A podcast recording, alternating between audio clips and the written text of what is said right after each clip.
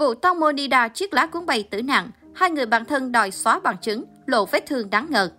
Trong vụ việc Tanonida, nữ diễn viên chiếc lá cuốn bay tử nạn ngày 24 tháng 2 vừa qua, những nhân vật có mặt trên chiếc thuyền định mệnh đều khả nghi theo một cách khác nhau. Bên cạnh người quản lý tên Gratis, người bạn đi chung tên George cũng là một nhân vật gây tranh cãi. Trên mạng xã hội, netizen truyền tay nhau hình ảnh nghi vấn George bị rách tay áo bên phải, đặt nghi vấn phải chăng trên thuyền đã có một vụ xô xát nhưng không ai khai ra. Chiều tối ngày hôm qua 28 tháng 2, nhóm bạn 4 người đi chung thuyền từ Robert phải nhập viện. Đã tham gia một chương trình truyền hình được phát livestream thuật lại toàn bộ đêm kinh hoàng. Sau khi kết thúc chương trình, phóng viên có lời mời phỏng vấn chóp. Đúng lúc này, nhiều người phát hiện một vết bầm tím với kích thước một quả chanh ngay vùng dưới phần nách phải của chóp. Các vết xước ở khuỷu tay trái bắt đầu đóng vẩy, ngoài ra còn một vết xước đỏ khác ở trên cổ. Giải thích vấn đề này, chóp cho biết đây là dấu vết do anh bị ngã trên thuyền trong lúc đi tìm tăng mô.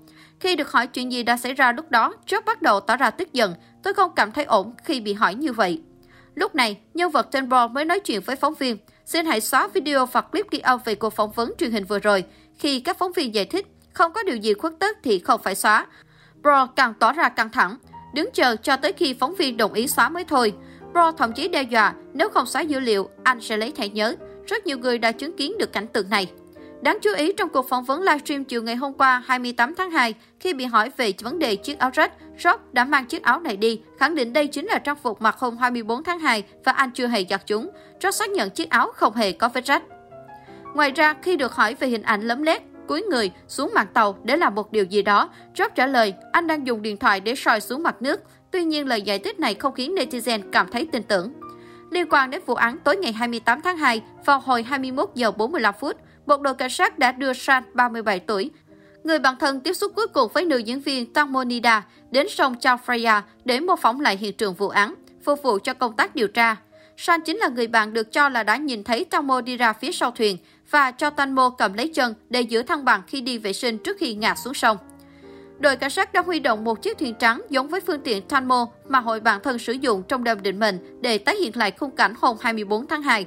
Khoảng 10 giờ đêm qua, cảnh sát đã mang áo phao cứu hộ đến cho San và đưa đội pháp y của cảnh sát ở tỉnh Northumbria đến lên hai chiếc thuyền để đi đến hiện trường vụ tai nạn tại bến tàu Bifun Songkram 1, tỉnh Canterbury, Thái Lan. Bắt đầu từ khu bến tàu Phibun Songkram 3, đội cảnh sát này đã di chuyển đến bến tàu Phibun Songkram 1.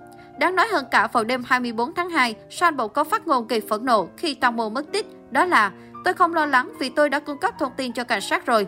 Tôi thừa nhận rằng bản thân vẫn còn bối rối, không biết Tanmo có rơi xuống sông ở vị trí nào.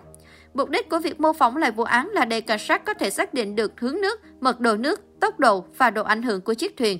Để tái hiện chân thực nhất, cảnh sát chọn giờ đêm trùng với thời điểm diễn ra tại vụ tai nạn ngày hôm đó. Theo lời khai của San, Tanmo đã nắm lấy chân cô để giữ thăng bằng khi đi vệ sinh. Trước đó, cảnh sát tỉnh Natalbury đã kiểm tra xuồng cao tốc để đo khoảng cách từ ghế ngồi phía sau, nơi San ngồi, đến ghế sau, nơi Trong Mô ngồi để đi tiểu, rơi vào khoảng khoảng cách 50cm. Chính vì vậy, cảnh sát cần đưa San đến đây để kiểm tra độ hợp lý của lời khai và bằng chứng thực tế. Cảnh sát đưa chiếc thuyền đến địa điểm chính xác nơi Trong Mô đi tiêu và rơi xuống theo lời khai của San, cụ thể gần bến tàu Fibunsokram 1.